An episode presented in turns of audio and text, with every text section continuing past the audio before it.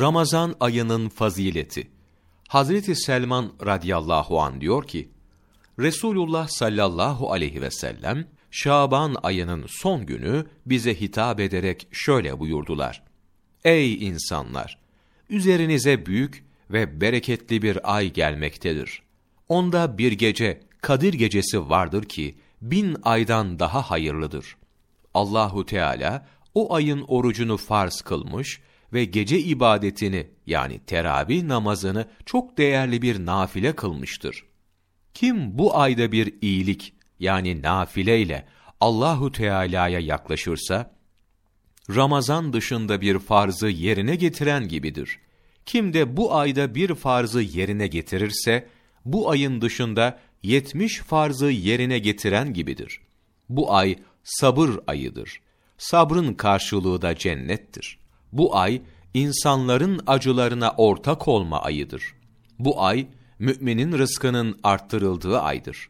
Kim bu ayda bir oruçluyu iftar ettirirse bu onun bütün günahlarının bağışlanmasına ve cehennem ateşinden kurtulmasına sebep olur. Oruç tutanın sevabından bir şey eksiltilmeden aynı sevap ona da verilir.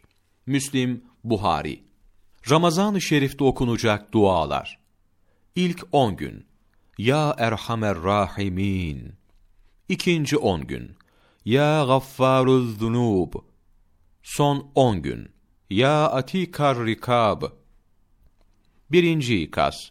Bu dualar günde en az yüz defa okunmalıdır. İkinci ikaz.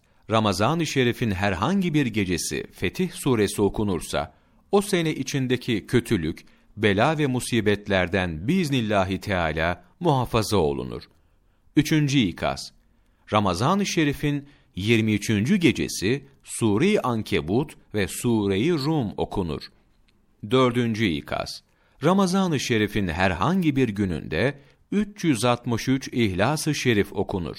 Ömer Muhammed Öztürk, İbadet Takvimi ve Dualar, sayfa 55-56, 12 Nisan Mevlana Takvimi.